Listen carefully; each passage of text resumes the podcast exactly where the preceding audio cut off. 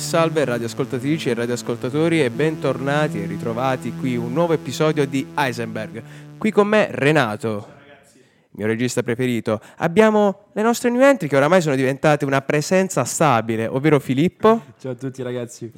E Michele. Ben trovati. Ben ritrovati ragazzi. E quest'oggi andremo a parlare di esperimenti. Esperimenti nelle loro connotazioni delle varie branche di cui tratteremo. Quindi avremo a che fare con l'informatica, con l'ingegneria, con la psicologia e con la filosofia. In primis vi vorrei chiedere cosa ne pensate dell'esperimento psicologico che utilizza degli animali all'interno dei loro loro test, quindi abbiamo visti anche quelle dell'utilizzo delle scimmie, l'utilizzo dei topi, anche per testare delle strutture come Neuralink di eh, Elon Musk, sono a balsi degli animali, ma molte volte sono sfociati in eh, risultati veramente poco etici. Cosa ne pensate? Beh, allora sicuramente innanzitutto è necessario premettere che in campo di ricerca e di sperimentazione, eh, in termini di etica, eh, siamo praticamente in un ambito che è nato da poco, perché l'etica della ricerca è nata subito dopo la, la fine della seconda guerra mondiale, dopo che furono fatti esperimenti su, su esseri umani eh, nei campi di, di sterminio e, e, quindi si è, si è pensato di, di, stabilire, di mettere dei paletti uh, a quelle che possono essere delle sperimentazioni. Quindi c'è la, il fatto di testare prevalentemente su animali, chiaramente, perché voglio dire, è stato dimostrato che il nostro funzionamento è quello di animali, con le leggi di Darwin. I mammiferi, tra eh, l'altro, esatto. con cui condividiamo anche il, diciamo, lo stato riproduttivo e anche i risultati dal punto di vista di nascita di alcuni individui, di alcuni soggetti vivi. Sì, sì, ehm, ed è proprio ehm, la sperimentazione sul campo animale che poi permette di arrivare a fare delle conclusioni su quello che è il comportamento umano, anche se in realtà ehm, molte volte ci sono stati degli, tra virgolette, intoppi, come basti pensare a un esperimento di Lewin in cui dimostra che non tutti gli animali e non tutti gli esseri viventi, ma anche la differenza tra umani e umani, nell'applicazione di, un, di una strategia in un problema, della, quindi per lo sviluppo della capacità di problem solving, è estremamente diversa da individuo a individuo. E lui fece questo esperimento con, ehm, con una scimmia che doveva raggiungere un, un, un cappio di banane non, ehm, e non ci riusciva perché era al di là delle sbarre. E sebbene avesse una, un preconcetto di quello che potesse essere un bastone no? dell'utilizzo che ne faceva, ovvero battere o comunque cacciare, o... così per, per intuito, insight, riuscì a, senza fare procedere per prove ed errori a raggiungere questo, questo casco di banane e, e insomma a mangiarle. Sì, sì, sì. E quindi anche sul campo della sperimentazione abbiamo quelle differenze individuali che già si riscontrano negli animali, quindi stabilire poi quelle che sono regole generali è sempre fatto su base statistica. Mm-hmm. E, e, quindi ci sono un attimo abbiamo avuto dei, ragazzi abbiamo avuto dei problemi piccoli problemi tecnici al volo sì. e, ehm, risolti subito dall'altro eh. sì, esatto. sì, è bello, C'è un assistente che è la fine del mondo Grazie. Renato Grazie grande esperto Renato. di queste cose esatto il suo nome esatto, è Renato perché è nato un re all'interno della Comunque, Filippo, tu cosa ne pensi al riguardo di qualche esperimento che ti sovviene per la mente, anche avendo studiato più corsi di psicologia? Sì, sì vabbè, allora, innanzitutto, comunque, la sperimentazione è fondamentale per, per lo sviluppo di nuove conoscenze, anche perché è quello l'obiettivo primario di, di un esperimento. E sull'eticità ci sarebbe molto da dire in realtà, sul, su quanto un esperimento sia etico o meno Sicuramente bisogna fare una, un'analisi costi-benefici per vedere quella scoperta a cosa mi porterà e cosa devo sacrificare per arrivare a quella scoperta. Quindi questo è quello che fa l'etica della ricerca in ambito psicologico, ma immagino anche negli altri ambiti. Guardi, eh, esperimenti molto interessanti possono essere per esempio quello di Zimbardo, Adesso non, ho- non lo- non- non riuscirei a spiegare nel dettaglio perché comunque allora, a me in realtà viene difficile spiegare gli esperimenti perché? Perché comunque c'è qualcosa di, del- dell'agire, cioè un- delle logiche nell'agire che sono già pre- preconfigurate, no? Quindi è un po' difficile essere precisi, a volte si può sbagliare, si può eh, indurre in errore perché basta un minimo dettaglio per poi per non comprendere bene l'esperimento. Certo, certo, no, ca- capisco perfettamente Sì, il sì, fatto sì. che tu piuttosto dici se non so maneggiare completamente questo materiale potrei avere delle difficoltà anche per la comprensione delle persone che ascoltano. Certo, però comunque quello di Zimbardo in realtà non è molto difficile. Semplicemente voleva- si voleva dimostrare quanto la- l'influenza del, del- del ruolo che una persona deve assumere nella vita possa influenzare poi in realtà anche le- il carattere di quella persona, la personalità. Quindi, secondo, attraverso una prigione chiamata prigione di Stanford, se non sbaglio, eh, si, si misero appunto, si dividero eh, 12 persone normali, metà in eh, guardie carcerieri e metà in eh, prigionieri e si, si evinse appunto come eh, l'influenza del ruolo può influenzare sulla persona, cioè sul, sul comportamento della persona. E quindi questo è, una- è importantissimo perché eh, ci possiamo ricollegare tranquillamente anche a- alle maschere eh, di cui ci parlava Pirandello, che noi usiamo in tutta la nostra vita. Quindi sicuramente questo è da tenere in considerazione ed è molto importante.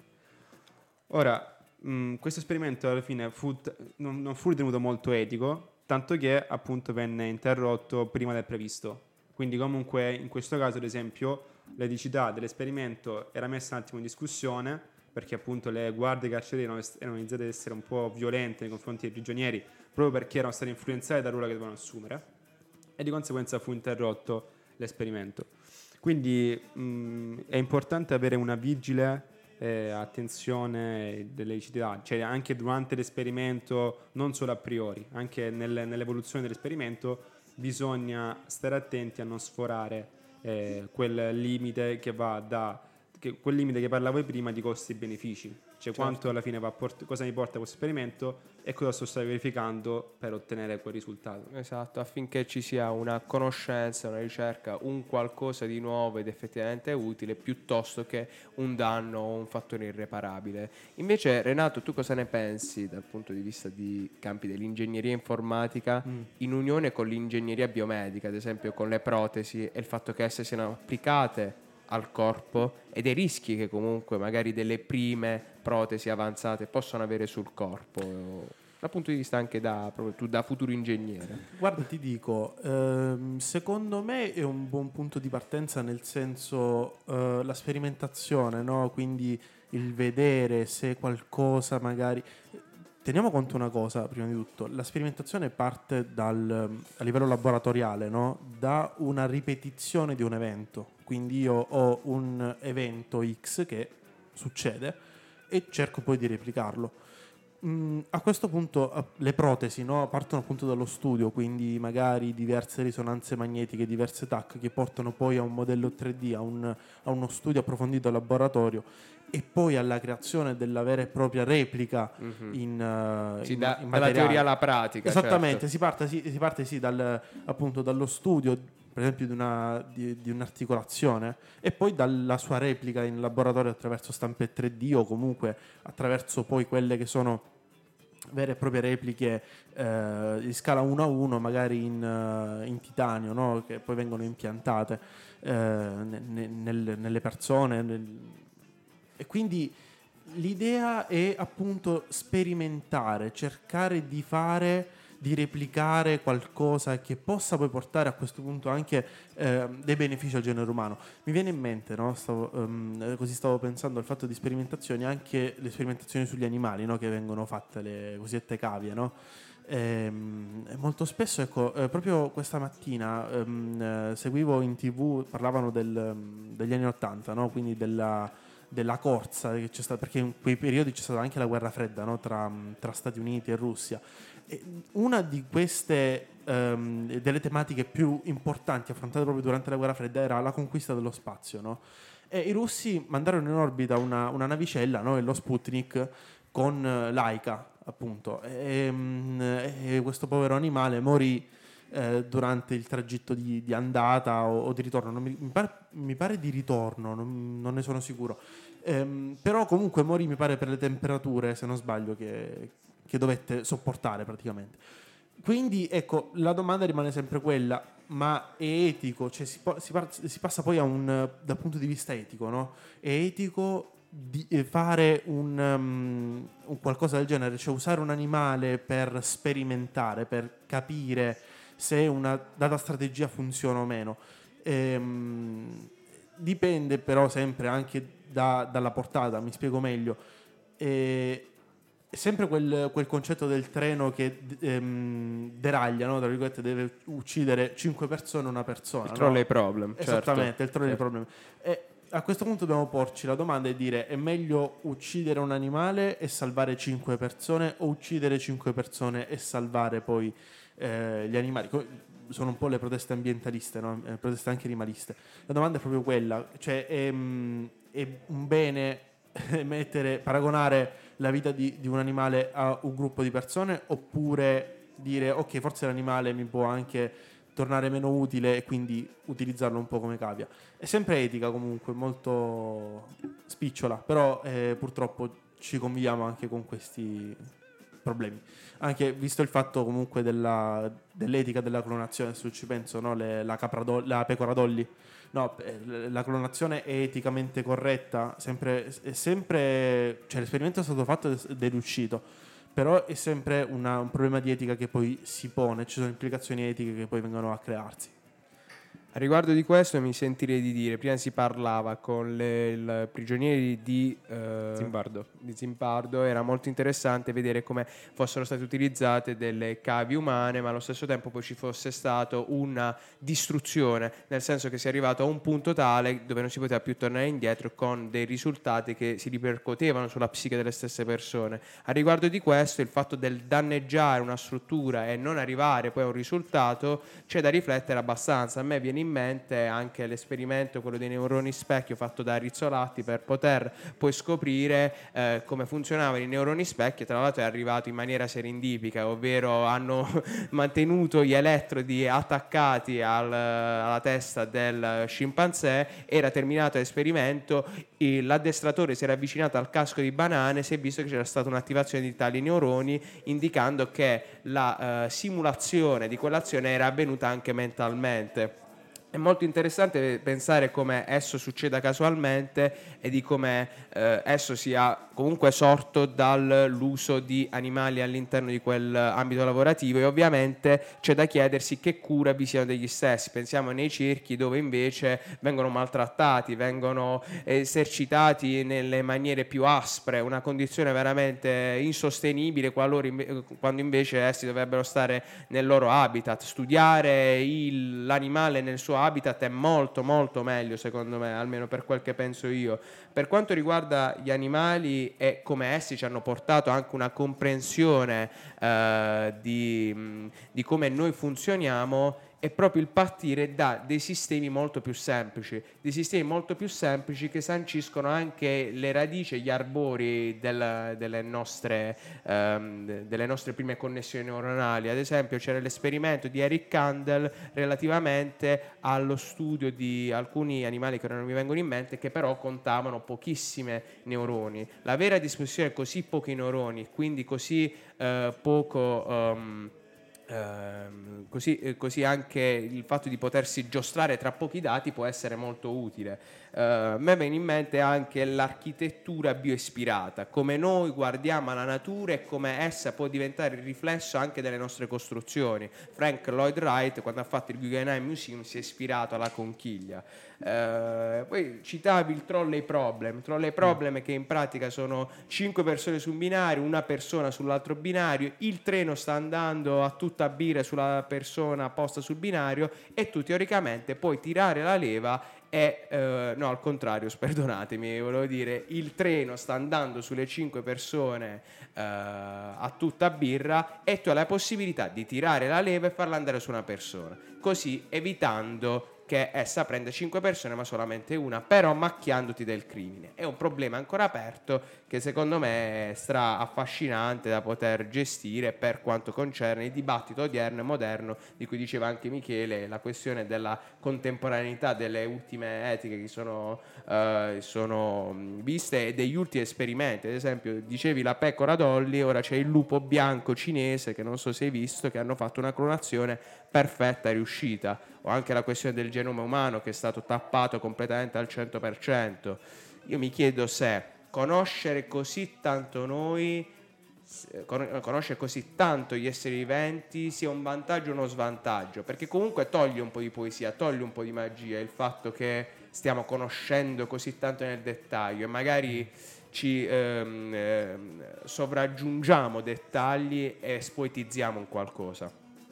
Cosa ne pensate ragazzi? Guarda, penso che più che altro eh, si, si faccia un discorso di quantità, nel senso che forse la domanda principale è quantità o qualità. Che poi, eh, diciamo, per esempio, riprendendo l'esempio che hai portato tu, 5 persone piuttosto che una. Adesso, come fai a dire cos'è giusto? Cioè, scegliere di, di, di ucciderne soltanto una è, è un discorso quantitativo, perché dici tolgo meno vite. Però anche qui, al contrario, tu potresti dire magari quella, quell'una persona ha una vita più importante, più influente a livello boh, globale, magari è un, un ricercatore importantissimo, quindi fo- forse la sua vita è più utile, ma anche qui cos'è più utile? Quindi è un discorso che apre tantissime sfaccettature ed è secondo me difficile eh, cercare di contenerle perché le- le- l'etica è una materia quasi infinita, cioè potremmo dire questo è etico, questo non è, è difficile etichettare l'etica. Sembra un gioco di parole, ma, ma è così secondo me. È, è difficile dire questo è giusto, questo è sbagliato, ma eh, come il concetto di prima, questo è vero, questo non è vero, ma la verità eh, dov'è? Eh, questo poi anche il parallelismo tra giusto, sbagliato, vero, non vero. Pure soluzione felice o infelice, anche questo è interessante. È molto ma, anche difficile. la, ma anche la concezione apre anche un'altra questione a mio avviso che è quella la questione di stabilire che cosa sia o meno il progresso Eh, perché dire che progresso è conoscere quanto più possibile e senza avere poi un'idea di quello che di quanto possa essere utile quello che stai andando ad indagare a scoprire cioè rimane fino a se stesso quel progresso capitalistico del di più del di più sempre di più che poi alla fine che cosa porta sul piano dell'incremento delle, Del bagaglio del, bagaglio, conoscitivo. del bagaglio conoscitivo dell'uomo e quindi apre ancora l'ennesima- per l'ennesima volta la questione di che cosa vuol dire fare conoscenza. Ma anche qui eh, possiamo dire la, fare sperimentazione, scoprire nuove cose serve per, per- per portare gli esseri umani a vivere una vita più felice? È quello l'obiettivo oppure sono- è proprio la, brami- la bramosia di conoscere qualcosa? E anche qui è ancora un altro tema che apre altri, altri cassetti che possiamo esplorare. Anche qui il, il benessere umano è la cosa fondamentale o è più importante la sopravvivenza? Ci sono molte questioni scottanti, a mio avviso. Anche perché dal punto di vista stavo pensando prettamente conoscitivo, no? E, mh, si parlava, pensavo agli OGM, no? al conoscere appunto qualcosa, un essere vivente, magari plasmarlo, no? Eh, appunto gli OGM, ma gli OGM più che altro nascono secondo me dalla notte de- dei tempi. L'evoluzione che ci ha portato a essere così come siamo, noi stessi secondo me siamo organismi geneticamente modificati.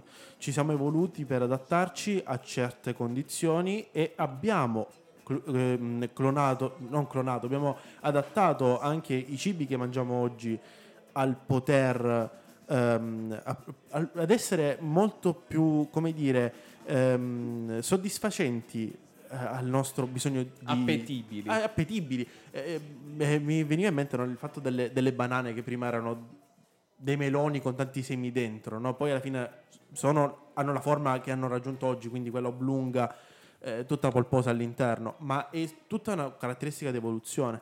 A volte anche questa evoluzione può essere semplicemente estetica, potremmo dire, come il fatto dei carlini che hanno il muso schiacciato, ma è semplicemente un, eh, un'evoluzione appunto ehm, estetica, perché appunto il, il colti- non il coltivatore, l'allevatore in questo caso ha voluto preservare una certa caratteristica. Quindi semplicemente a volte questa modifica, questo creare, eh, ma più che creare, questo selezionare, perché alla fine Darwin questo parla, no? Ehm, questo selezionare delle certe peculiarità di un essere vivente alla fine ci porta a ottenere un, un nuovo metodo, un, un- più che metodo, un nuovo essere con delle certe caratteristiche. Quindi creare un, un- appunto un, un cibo, per esempio, o un, un animale con delle caratteristiche. Mi viene in mente anche il fatto dei, dei cavalli da corsa, no? Che sono mh, appunto vengono fatti accoppiare, cioè gli ani- vengo- questi animali vengono fatti accoppiare con altri animali prestanti per ottenere un terzo animale prestante da poter poi utilizzare nelle gare equine. Quindi eh, semplicemente si seleziona, è tutta una, una selezione continua. Io a riguardo di questo voglio dire che secondo me il miglior rapporto e anche soluzione l'ha trovata Conrad Lorenz, padre dell'etologia, studiando poi i comportamenti animali, ha visto e ha così scoperto l'imprinting attraverso gli anatroccoli, però lasciandoli nel loro habitat. Lui si è dovuto andare a cimentare all'interno del loro habitat per fare questo tipo di scoperta. Questo mi sembra secondo me il massimo di giustizia che si possa eh, collocare e trovare all'interno di un esperimento per eh, avere anche una buona ricerca conoscitiva. Eh, prima si parlava anche di come alcuni esperimenti svelino i nostri costumi, le nostre maschere e come smascherano, decostruiscano un po' quello che viviamo. È stra interessante poterlo vedere sotto la prova di alcuni test e questi test non sono altri che un tentare, che un vedere come l'esperimento funziona. Prima parlavi anche di come gli animali sono cambiati geneticamente nel corso degli anni. Pensiamo all'allevamento intensivo invece dei polli, che negli anni 40 aveva una dimensione, un peso che era all'incirca 1,2 kg e 2, ora sono arrivati invece a 4 kg per eh, la necessità smodata di una società che ci vuole svendere più carne possibile. Addirittura in Cina prezzo c'è un condominio no, che- terrificante, eh, quella è te- una notizia fabbrica di morte, aberrante, praticamente. veramente terrificante. Ehm, che però è uno specchio dei tempi, tra l'altro. eh. è uno specchio dei tempi, purtroppo mi viene da citare una serie televisiva, uno specchio nero, un Black Mirror. Black Mirror. Esatto. Avevo pensato. E io direi comunque di passare ora invece a rallegrarci per mezzo di un pezzo che ci è stato consigliato quest'oggi da Michele, presenterà lui stesso, ovvero ce l'hai sotto mano? Se non ce Eh sì, no, siamo, cioè, siamo in radio, quindi pa- passiamo in radio, radio radio dei Fast Animals and Slow Kids. Vai.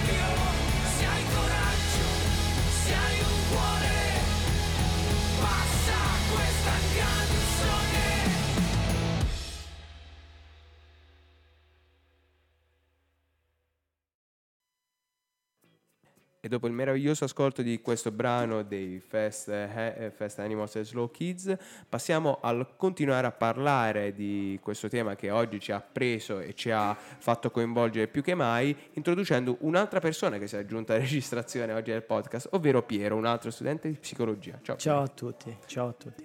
È un piacere essere qui. Piero è anche un pochino emozionato, tra l'altro, di essere qui, forse è la prima volta che registri. Sì, sì, stu- è la prima volta. Eh, però allo stesso tempo Piero l'ho visto pieno di argomenti, mi ha iniziato a citare un po' Hume, un po' Kant, un po' di esperimenti. Ad esempio mi hai detto di un esperimento sull'impotenza appresa. Sì, Parliamone appunto. perché è l'argomento del giorno, l'argomento caldo del In giorno. relazione a questi studi analogici, appunto, se possiamo definirli così, sugli esperimenti sugli animali, potremmo fare, eh, prendere in considerazione l'esperimento di Seligman, che ha appunto effettuato questi esperimenti sulle scimmie con l'elettroshock per verificare il concetto che a tutti noi è noto oggi come quello sull'impotenza appresa. Eh, gli esperimenti riguardavano nel sottoporre delle leggere scosse, ini- eh, scosse elettriche inizialmente alle scimmie per poi aumentarle sempre di più.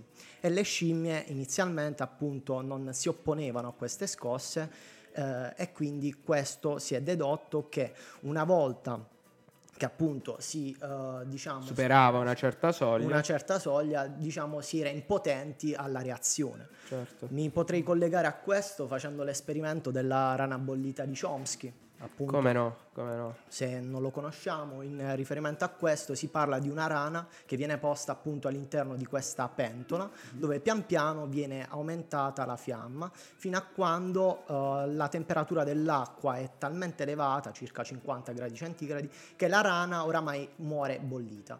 Se questo per far comprendere che se la temperatura dell'acqua fosse stata elevata sin da subito, la rana probabilmente sarebbe fuggita da questo. E questa è dimostrazione sempre di quell'impotenza che abbiamo citato prima con Seligman. Mhm. E Poi mi avevi parlato anche un po' di David Hume eh, per quanto riguarda il concetto di, di che cosa, ri- ricordamelo un attimo. Del bene come utile. del bene come utile, perché prima proprio ci chiedevamo di quanto sia necessario alle volte effettuare degli esperimenti che come questi sono, si possono considerare estremi. Sì, Cioè- sicuramente. Tu cosa ne pensi al riguardo, Filippo? No, sicuramente sì, come dicevo prima, anche dobbiamo un attimo capire eh, il, cosa significa il termine evoluzione. Cioè, evolu- evoluzione per cosa?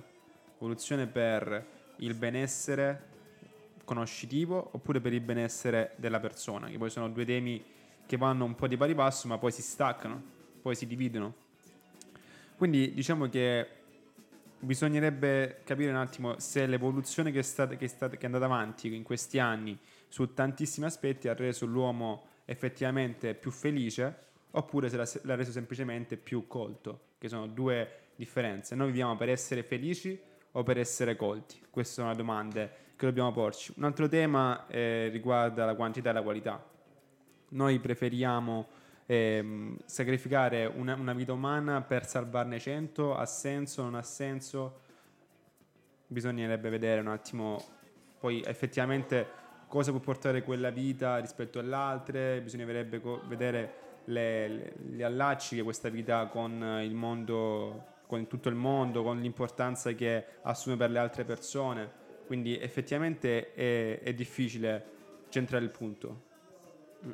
Io a riguardo di questo mi interessa molto quello che hai detto, ovvero noi miriamo all'emozione o miriamo alla nostra intelligenza? Siamo razionalisti o siamo legati da quello che facciamo in maniera appassionante? Evidentemente molte volte siamo più razionalisti, più empiristi, Se più arrivati a questo punto penso proprio di sì, anche perché eh, per esempio anche l'utilizzo della tecnologia sicuramente ha i suoi vantaggi, ha moltissimi vantaggi, ma avrà anche i suoi svantaggi. Quindi a quel punto le- i vantaggi coprono gli svantaggi oppure no? La nostra vita è più serena oppure no? E questo poi le- la domanda che dovrebbe seguire ogni evoluzione, che dovrebbe, anzi più che seguire, dovrebbe pre- prescindere da ogni evoluzione che ci cerca di fare in ambito scientifico, in ambito psicologico, eccetera, eccetera, eccetera. E tu cosa ne pensi, Renato, dal punto di vista di comodità, comfort, affordance di, tele- eh, di telefono, computer? Cioè ti Mm. portano eh, più benessere conoscitivo o benessere emotivo? Cosa Ma in pensi? generale un 50 e 50. Mm. Eh, io il telefono o i computer li uso spesso sia per navigare su internet e quindi accrescere la mia cultura che per appunto vedere gli ultimi meme del momento. no? Mhm. Eh, quindi è sempre, ehm, diciamo così, un metodo comunicativo. Eh, Wikipedia ha un suo metodo comunicativo, TikTok ne ha un altro. Fermo restando che entrambi tramandano cultura, se possibile, allo stesso modo. Certo, eh, se io vedo un balletto su TikTok non, non tramanda molta cultura. No, invece volevo ricollegare a una, una cosa che diceva Filippo, no? proprio considerando oggi, la data di oggi, no? che è il 17 maggio, eh, riguardo la razionalità e l'irrazionalità. È una storia che mi fa sempre ribollire il sangue nelle vene. Infatti, io in questo momento sto morendo di caldo, sia per, per la temperatura esterna che per eh, Effettivamente fa un storia. po' caldo. Fa un po' caldo. In quel No, di Lecce, in quel delle Maldive.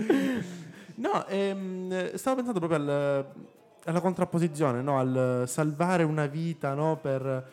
E purtroppo, e parlo avendo un computer davanti anche, quindi sono ancora più arrabbiato. Io mm, mi viene in mente sempre Alan Turing, no? Eh, un- uno scienziato immane, potrei dire, no? una persona che al suo paese ha fatto vincere la, la- la seconda guerra mondiale praticamente, no? il suo paese e gli alleati dell'Inghilterra. Sì, col macchinario Enigma. Eni- sì. sì, sì, col, col decri- cioè con questo computerone enorme Sì. eh, meccanico che faceva. E, mm, e in effetti lui fece vincere la seconda guerra mondiale, però poi spenti i riflettori, diciamo così, venne praticamente accusato di omosessualità. Oggi, tra l'altro, è la giornata di sensibilizzazione, no? E, mm, e la cosa che mi fece rabbia è come una persona che praticamente avrebbe, secondo me, meritato anche l'indulto da parte del- de- della regina all'epoca, non sia stato protetto, cioè gli ha fatto vincere una guerra mondiale, non una partita di pallone, intendiamoci, eppure è stato praticamente trattato come un delinquente, solo per un suo orient- solo per un cioè come se io venissi impiccato perché mi piace il gelato al cocco, non, non ho capito il, il concetto, cioè perché tutti piace la Nutella, allora mi piace il gelato al cocco, no? Eh, impicchiamolo perché è diverso, stessa cosa, cioè è un gusto, è semplicemente un gusto, eppure è stato condannato come appunto un peggi- il peggiore criminale d'Inghilterra. E questa cosa, ripeto, mi fa ribollire il sangue proprio per il fatto che ehm, leggevo un libro di Andreoli, no? E proprio Andreoli stesso, che è un illustre psichiatra, diceva che per colpa dell'idiozia di molti non si è potuto pro- progredire dal punto di vista tecnologico. Secondo me Turing, se fosse rimasto vivo, ehm, avrebbe contribuito parecchio ecco, da questo punto di vista. Sì, alle volte il peso della discriminazione comporta questo e non si riesce più a procedere con quelle che sono anche eh, delle vite incredibili, delle vite che potrebbero svoltare veramente il corso della nostra storia. Pensiamo a Einstein che nel periodo del nazismo è dovuto andare negli Stati Uniti per poter salvaguardare sia il suo progetto sia le sue idee, ma Ma O considera- anche fermi, eh, anche fermi. No, ma quasi tutti Solo per avere la moglie ebrea, voglio dire, veniva umiliato come se fosse... sì, bistrattare va Quasi tutti gli psicologi in realtà erano ebrei al tempo anche della, guerra- prima guerra- della seconda guerra mondiale, Sì. del nazismo e sono stati sono dovuti trasferire in America, negli Stati Uniti, eccetera. Quindi effettivamente le- la storia racconta molto di queste vicende qui al, al limite tra- della discriminazione.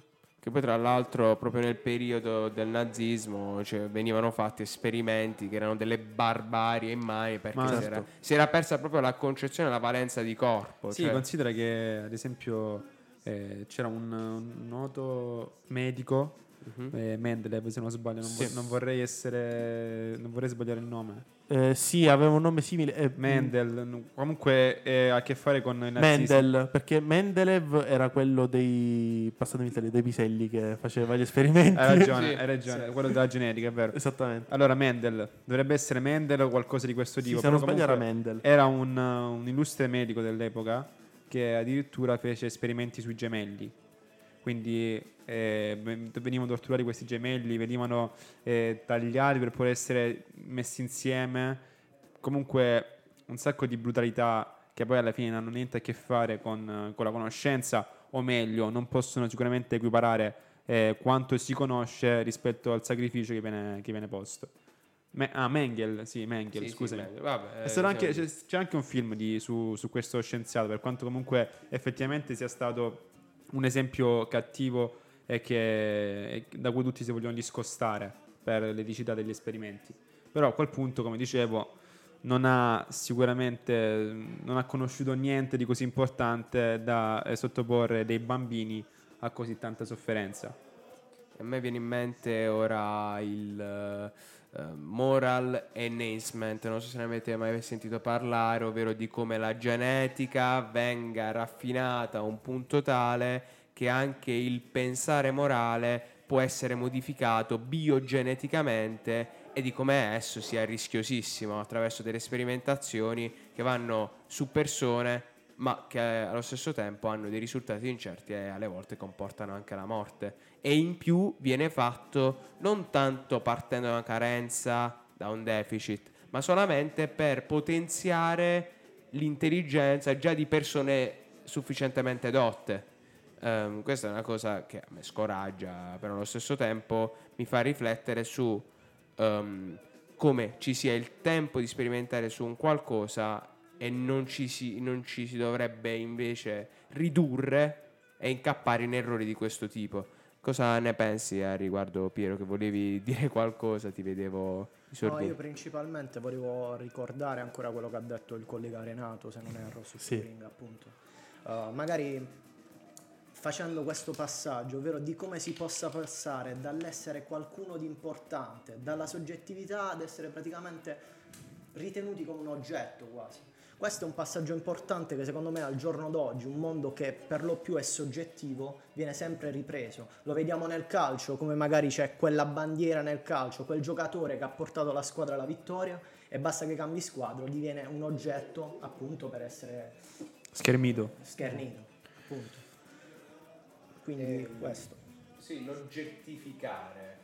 Il dimenticarsi del valore della persona. Che poi è quello che succede nella maggior parte degli esperimenti con gli esseri umani. Sì, sì, me- Anche con gli animali e-. Oppure all'interno del cinema, invece, in una maniera più esteticamente accattivante, succede ad esempio nel Kill Bill di Tarantino, c'è quella scena dove c'è moltissimo sangue, moltissima violenza, ma di per sé è un film e di per sé cosa succede nel film di Tarantino? Gli uomini, i corpi diventano dei pupazzi. Quindi diventa come una sorta di videogioco ed è ben diverso da quello che invece succede nella realtà con alcuni esperimenti che sono delle assolute barbarie. Però il riconnettere, secondo me, alla settima arte fa sì di poter dar vita a tali scenari ma che sono finzionali e che in più potrebbero rappresentare anche un bagaglio catartico come succedeva con la tragedia nell'antica Grecia quando c'era della sofferenza e tu prendendone parte ti sentivi alleviato dopo di essa. Comunque io vorrei traslare ora a un altro pezzo che avevamo in coda e vorrei sentire ora illusioni e astrattismi del studio Murena, che sono questi ragazzi che hanno mescolato del rap italiano, temi accattivanti e jazz pure, jazz rap veramente incredibile, collaborazione di Studio Murena con Paolo Fresu. Illusioni e astrattismi.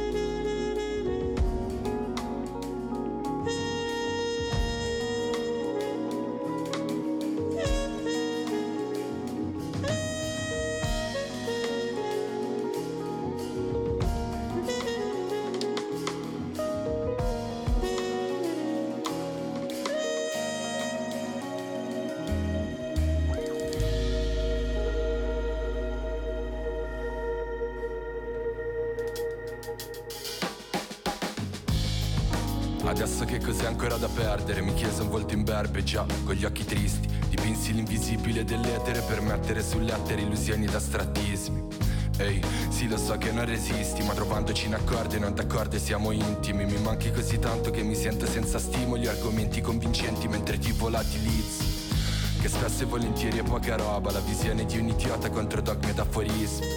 Ma spesso è il solo mare in cui si nuota Senza farsi trasportare contro scogli e cataclismi cercherò i tuoi occhi tra la gente Pur sapendo di per certo che per oggi non esisti Ma l'esistere è un fattore equivalente Quindi quando tu scompari anch'io svanisco negli abissi la musica è una forma d'espressione, ti racconterà di noi se si ascoltare un'emozione. Dammi un rullante, non un defibrillatore. Mamma, mamma, mamma, mi scoppia il cuore. Ci si colpevolizza ad ogni errore, ad ogni istante, ad ogni battito, per ogni indecisione c'è una soluzione stretta in fondo al cuore, sì, e che ci voglio ancora bene.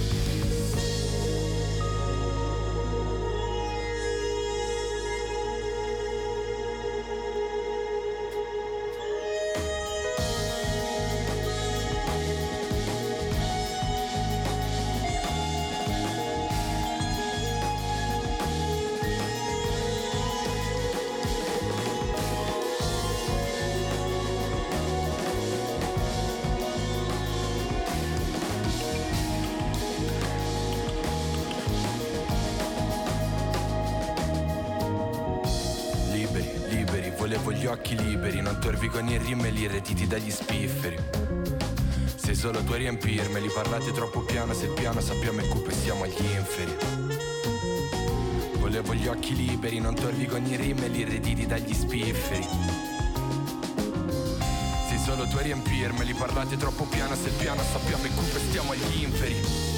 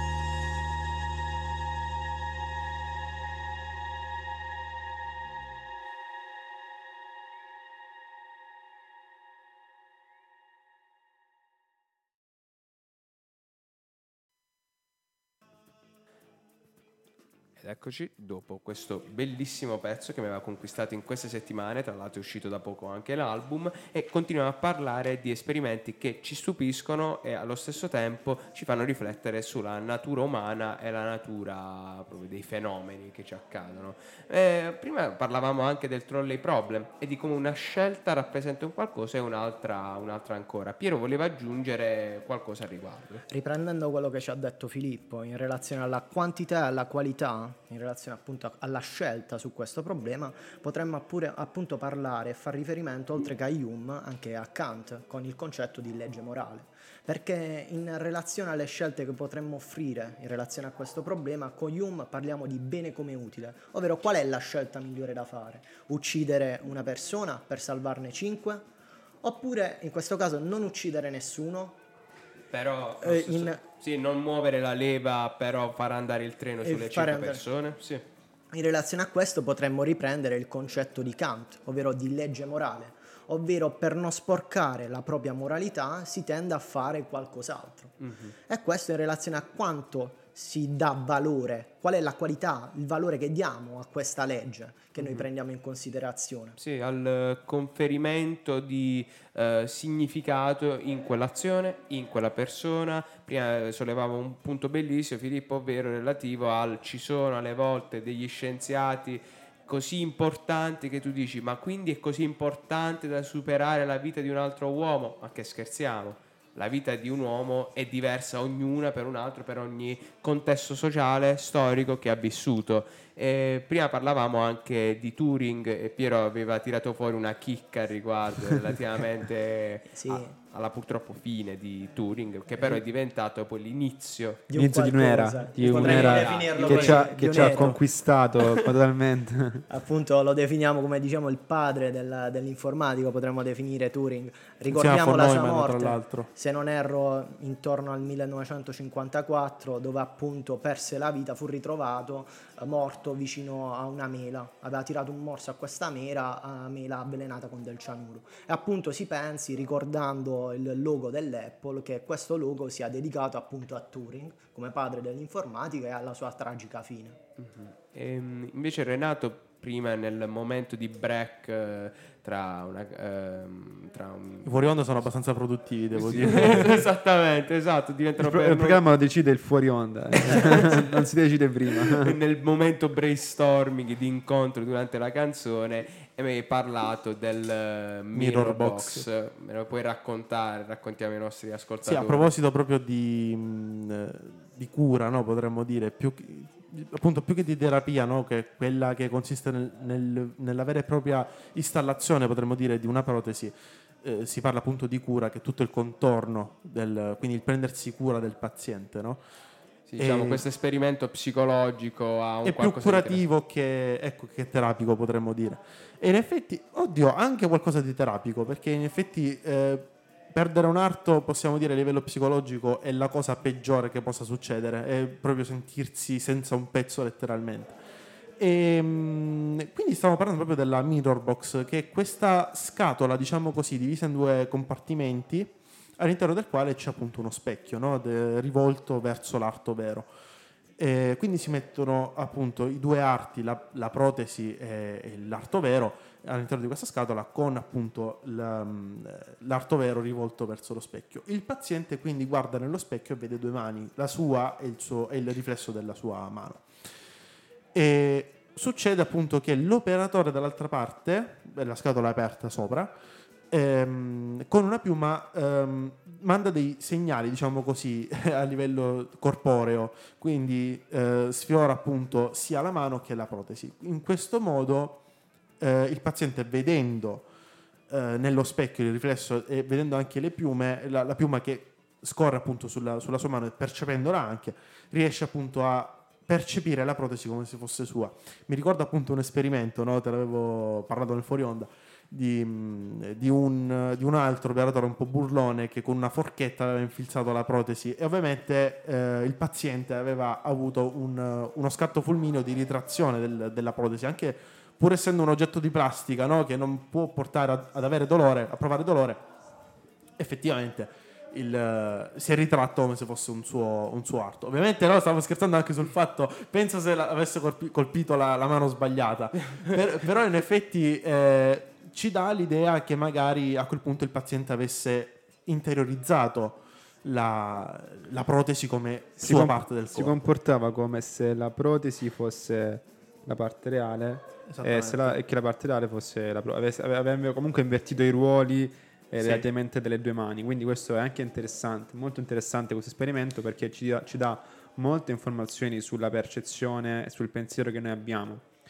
Quindi è sicuramente un esperimento fondamentale perché se il, um, il- il mio pensiero influenza il mio sistema ner- nervoso a levare la mano nel momento in cui io penso di essere stato appunto di, di subire un dolore futuro, è sicuramente una cosa che orienta molto bene la percezione, vuol dire che noi abbiamo dei sistemi percettivi molto ben, ben curati, molto raffinati. Sì, ben oliati. Questo tipo di esperimenti sicuramente sono molto, molto importanti e non hanno neanche una componente etica molto discutibile, possiamo dire.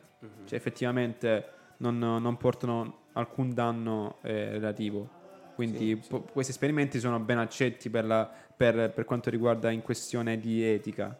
Meno, meno accettati potrebbero essere esperimenti che sacrificano vite umane, che sacrificano vite animali, eh, eccetera, eccetera, eccetera. Infatti, molte volte qual è il limite che può essere eh, giusto per utilizzare un ratto da laboratorio o meno? Perché Certo. alle volte quel ratto da laboratorio può perdere la vita, alle volte invece il ratto da laboratorio con gli elettrodi e i catodi, e i catodi mentre si muove nel labirinto può essere utilissimo per capire la geolocalizzazione di un essere vivente oppure anche del suo apprendimento. Dipende sempre dall'invasività del- dell'elettrodo. È ovvio che se io gli, gli conficco un elettrodo nel cervello, insomma, non è proprio il Eh, no, massimo. per niente, no, Mentre se gli metti doloroso.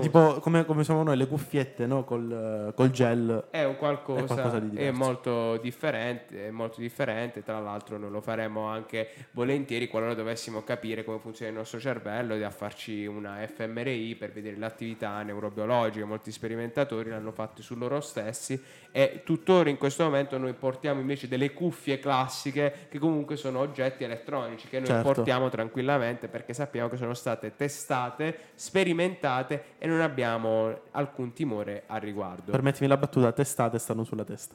Vabbè. No, do- mi è venuta così molto... Mi, mi- mi- mi è Randomica. Esatto, guarda, da testata giornalistica. Comunque, passiamo al prossimo pezzo, un po' più spediti, e facciamo Dark Red di Steve Lacy, che io ammiro e apprezzo moltissimo perché ha una voce strabiliante, suggestiva e una chitarra strepitosa.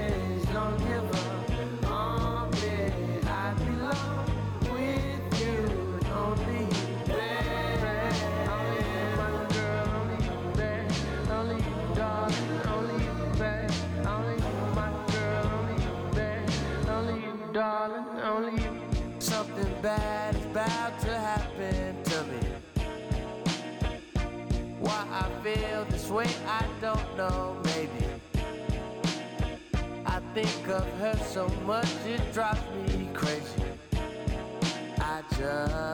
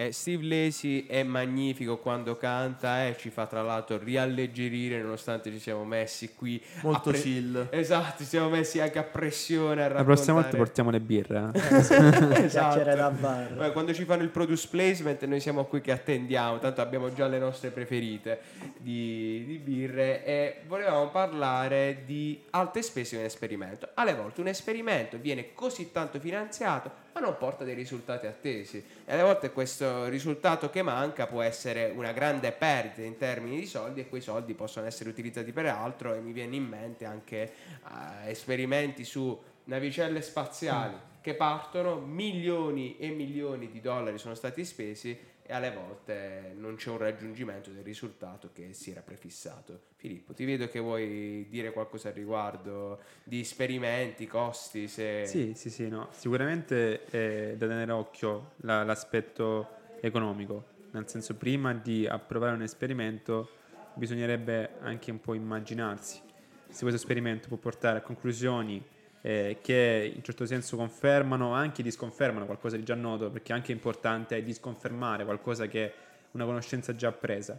Quindi sicuramente eh, devono portare a un beneficio, beneficio di, di conoscenza, a un beneficio dal punto di vista benessere individuale collettivo, devono portare a, qualche- a una, sol- una soluzione, a una sostanza, qualcosa di concreto, perché comunque effettivamente potrebbero essere usati molto molto meglio Sì. rispetto a quello che effettivamente poi potrebbero fare alla fine di, di essere usati in maniera inutile più che altro.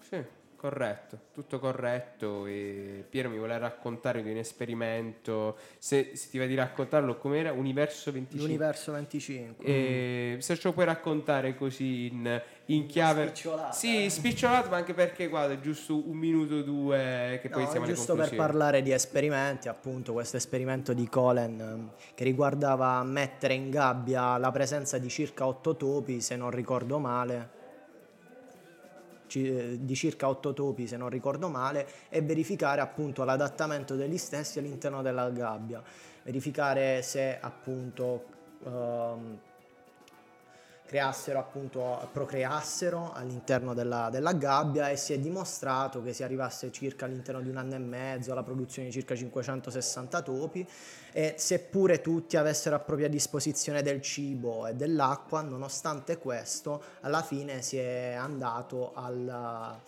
alla fine diciamo della specie perché tutti si sono uccisi tra di loro. Questo appunto per dimostrare che nonostante la vita ci può dare tutto dalle volte non ci accontentiamo facendo riferimenti magari agli animali visto che abbiamo iniziato a parlare di questo. Però collegandomi a quello che avete detto voi se appunto gli esperimenti ne vale la pena effettuarli oppure meno potremmo dire al riguardo che questo non lo sapremo prima o poi se effettivamente non lo sperimentiamo, perché sennò si parla solamente di speculazione. Noi inizialmente attuiamo un progetto, un esperimento partendo da un'ipotesi scientifica per poi poter giungere a una conclusione. Uh, quindi lo si può solo verificare, si possono fare delle congetture inizialmente, ma col senno di poi daremo una conclusione veramente in relazione a questo, un po' come avviene nel mondo del cinema. Magari ci sono dei film che eh, comunque ci sono eh, determinati fondi per creare un film e questo film poi magari non va a vincere l'Oscar perché non è di gradimento rispetto agli altri, nonostante si siano spese cospicue somme di denaro. Perfetto. Renato, tu cosa ti senti dire al riguardo? Ad esempio abbiamo parlato di Neuralink, di navicelle spaziali, di...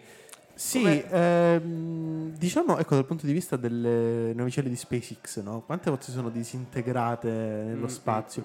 Effettivamente il ritorno economico, diciamo, è stato abbastanza basso, nel senso che ehm, sì, ok, Elon Musk ha perso qualche milione per la navicella, ma anche in borsa effettivamente c'è stato un crollo delle, delle azioni di Ma di che SpaceX. saranno mai per lui? Noccioline. Adesso attualmente forse è l'uomo più ricco, Ricco del al mondo. mondo. Insieme O- Oppure a c'è, c'è prima Bezos forse. Bezos, mi sa che c'è prima. Di sicuro nella top 3 di sicuro. Di sicuro non Sì, ci siamo sì, noi, sì. sicuramente. Questo è poco ma sicuro. Noi Ma io, sa- io sotto- sapevo che Federico alla fine è un bel No, no, no, no, no, no, no, piano piano con il podcast, mo, sì, sì, salire Per qualunque ragazza volesse contattarlo è molto ricco, quindi Sì, subito così Filippo, porterà a mangiare- pubblicità io non l'apprezzo veramente, guarda. Da Tinder a Spotify il passo è breve. pare. sì, il prossimo episodio lo pubblichiamo anche su Tinder, eh, mi raccomando. Tornando a noi, ehm, allora sì, secondo me ehm, questa cosa dei fondi è relativa, nel senso che eh, se io progetto una tecnologia inutile, ok? Eh, è inutile, nessuno la compra, ho una perdita, non ho contribuito in maniera significativa. Ehm, ecco, il fatto di mandare l'uomo nello spazio, no? Sì, è un'idea carina, però a livello, come dire, eh, spicciolo, cioè io vado sulla Luna per fare cosa esattamente, quindi non contribuisce a livello eh, umanitario. Potrebbe contribuire molto, per esempio, fare delle ricerche come, fanno, come fa la, mh, la Bill Gates eh, Foundation, diciamo così, no? la, la, mh, la fondazione che ha Bill Gates con la moglie Amanda no? per, Anche con delle belle donazioni, atti Eh, filantropia. Esattamente, esattamente. È una, una, una associazione filantropica come un'altra, però con molti più soldi, che può appunto aiutare dal punto di vista umanitario. Ovviamente eh, non dico par- eh, risolvere la fame nel mondo, però magari, che ne so, studiare meglio la lotta al tumore, faccio per dire, f- studiare meglio eh, le malattie rare. Quindi, secondo me, da questo punto di vista è molto più importante investire per il benessere dell'uomo qui sulla Terra che per il benessere dell'uomo sulla Luna o su qualche altro pianeta. Secondo me sarebbe tornare un attimo a capire che magari eh, non è più epoca ecco, di giocattoli, ma bisogna pensare un po' a noi stessi. Sì, più che, più che altro, come dicevi tu, mandare l'uomo sulla Luna eh, fornisce all'essere umano in totale eh, una forma di conoscenza avanzata, perché significa come l'uomo, l'essere umano può eh, rapportarsi con, nuovo, con questo nuovo pianeta. Invece investire sul benessere delle persone significa migliorare la vita dove in realtà eh, c'è. Nel senso noi In realtà, viviamo io, in realtà io intendevo per viaggio sulla Luna non mandare gli astronauti a No, no, livello, è chiaro, è chiaro. però a livello civile, diciamo, no? cioè Sì, io sì, che sì. prendo il biglietto e vado sulla Luna. Chiaro, chiaro. No, vabbè, gli scienziati giustamente sono lì per fare il loro Quello lì lavoro. ha senso. Eh sì, perché comunque tu pro- diciamo che produci nuova conoscenza, come l'uomo si Certo. rapporta alla Luna, anche il fatto per esempio della gravità, no? È una- comunque è, un cambio di paradigma importante. Mm. Perché sulla, tu- sulla Terra abbiamo un certo modo di camminare, di fare, di agire, sulla Luna ce ne sono tantissimi altri. Certo. Quindi sicuramente la- questa forma di conoscenza è importante perché eh, potrebbe anche portare a, un'immagine, a un'indagine di benessere collettivo, però capisco anche il tuo punto di vista in, in- in visione di benessere umanitario, forse effettivamente operazioni sulla Terra, sulla terraferma, come sono state fatte da Bill Gates, dicevamo, eccetera, sono forse più importanti.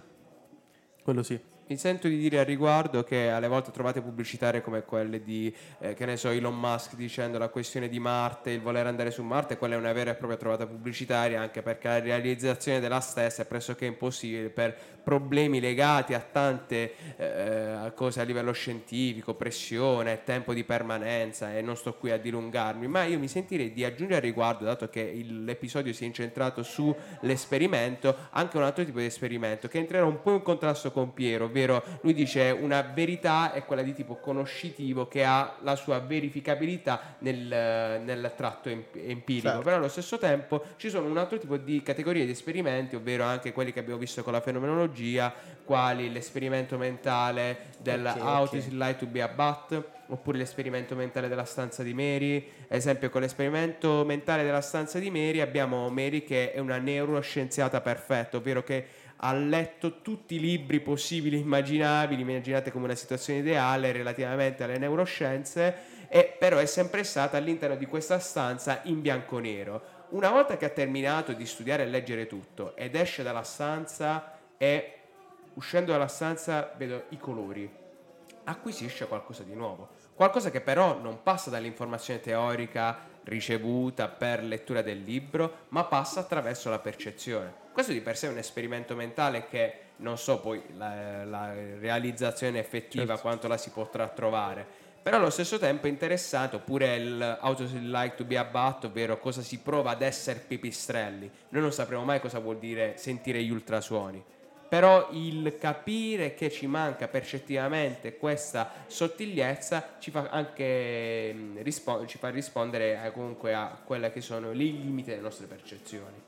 Eh, quindi diciamo non è che entro propriamente in contrasto, però è interessante vedere come le nostre conoscenze non siano solamente ritrovabili nella pragmaticità, nella verifica Nella delle scienze, Nella razionalità, infatti questo è anche un movimento proprio razionalista Mhm. che si divide dal che si distacca dal movimento empirista che supportava che la conoscenza bisogna trovarla nel mondo, Sì, nell'agire umano. sì, sì, sì. mentre l'azionismo era semplicemente la conoscenza sotto forma di libri e di, di scritture che potessero andare a implementare. Mhm. Quindi sicuramente la- l'ideale sarebbe una versione eh, interazionista delle due, Mhm. perché è importante avere un buon supporto teorico alla base, ma sperimentarlo nel mondo quotidiano che noi viviamo come esseri umani. Esattamente. Beh, la virtù sta nel giusto mezzo. Esattamente, il Aristotele. fondatore della filosofia. È uno di quei detti che ritorna sempre, in Sempre. medium stat virtus. Beh. E dopo di questo sentiamo il pezzo, dato che siamo quasi Il alla- pezzo, l'unico il pezzo. l'unico pezzo L'unico presente pezzo su Spotify. dato che siamo alle conclusioni di questo episodio quest'oggi registrato, sentiamo l'ultima festa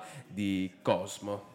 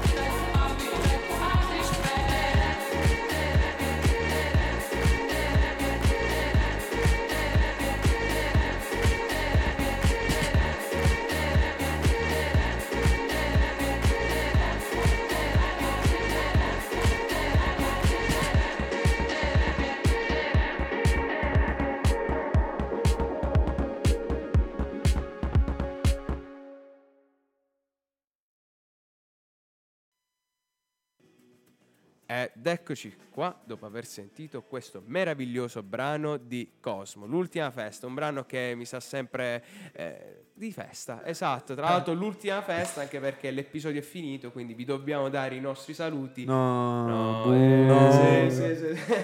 Meno male, ora andiamo. sì. Io, io faccio cori del pubblico. buh, no. No, ah no, qua non ci sono tra gli effetti. Poi, No, poi li, metteremo una volta. Il budget è basso. Il budget non permette. Comunque, ragazzi, vi salutiamo, grazie per averci sentito. Ringraziamo tutte le persone che oggi sono state presenti. Quindi ringrazio Renato, ringrazio Grazie. Filippo, ringrazio Piero, ringrazio Michele che è stato nella prima parte e poi a un certo punto se n'è dovuto andare, però lo ringraziamo anche per la scelta della canzone e per la sua presenza. Ringraziamo Duilio per tutto quello che ha fatto anche per la nascita dello stesso programma. Infatti, senza Certo. di lui non avremmo avuto questo titolo incredibile, Heisenberg, Heisenberg. che porta dentro di sé sia la serie televisiva che eh, il Principio il- dell'eliminazione di Heisenberg, il più grande fisico. scienziato. Eh. fisico e filosofo incredibile, tra l'altro in determinazione eh, che noi non riusciamo ancora a cogliere ed è proprio questo il bello, il fatto di essere di fronte allo sconosciuto, di fronte all'imprevisto e non aver timore.